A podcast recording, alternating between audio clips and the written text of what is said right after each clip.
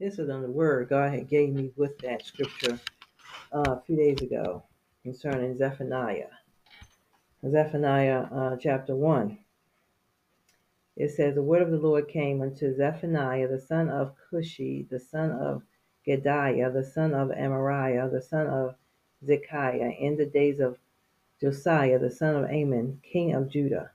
I will utterly consume all things off the land, saith the Lord.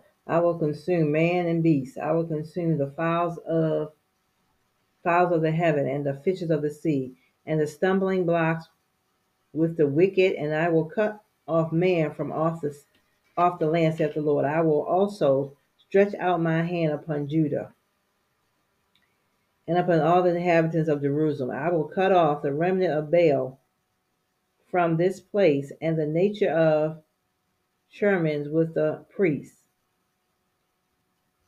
it says in my Bible, Zephaniah begins by announcing God's coming judgment on the entire world because the majority of humankind will refuse to turn from their sins, which we see, to the Lord God.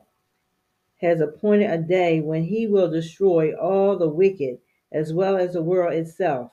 It will be a time of distress, anguish, trouble, and ruin. God's people of Zephaniah day would soon experience God's wrath from turning from the Lord, worshiping other gods, and engaging in violence, corruption, and deceit. So, uh, God's people in that day, Zephaniah, the Lord spoke through him and showed the coming the coming judgment upon this nation. Also, um, the Lord had taken me to um,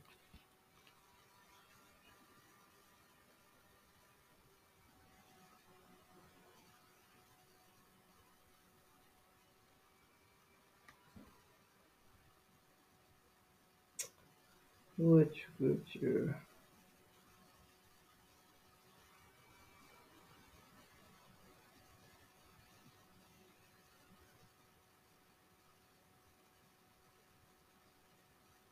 Yeah, hold on one second, guys.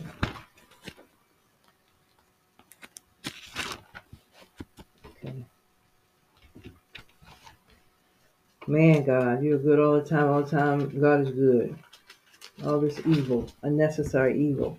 People have given themselves over um, to Satan. Not like God didn't say it was going to be so, but it's um, more than the majority of the population. Hosea chapter 4 and verse 3. It says, Therefore shall the land mourn, and every one that dwelleth therein shall languish with the beasts of the field, with the fowls of heaven. Yea, the fishes of the sea shall also be taken away.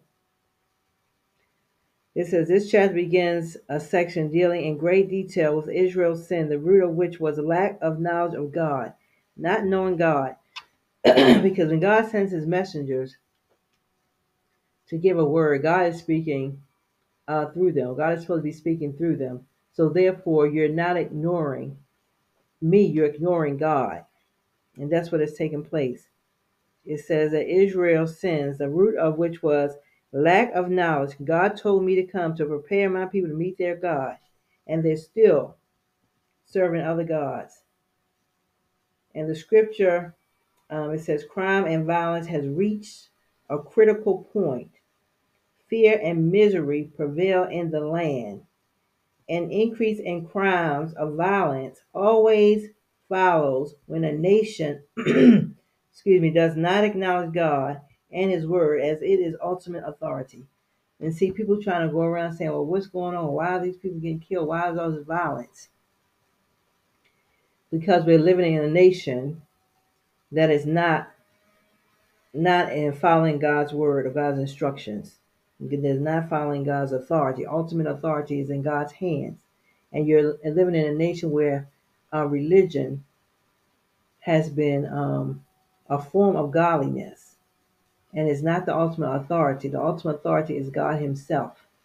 And they have been serving Baal, they have been serving another God, money God. So therefore there was no there was no order. There was no structure in the church no more. There was nothing but complete, total chaos, hatred, jealousy, and deceit. In Jesus' name, amen.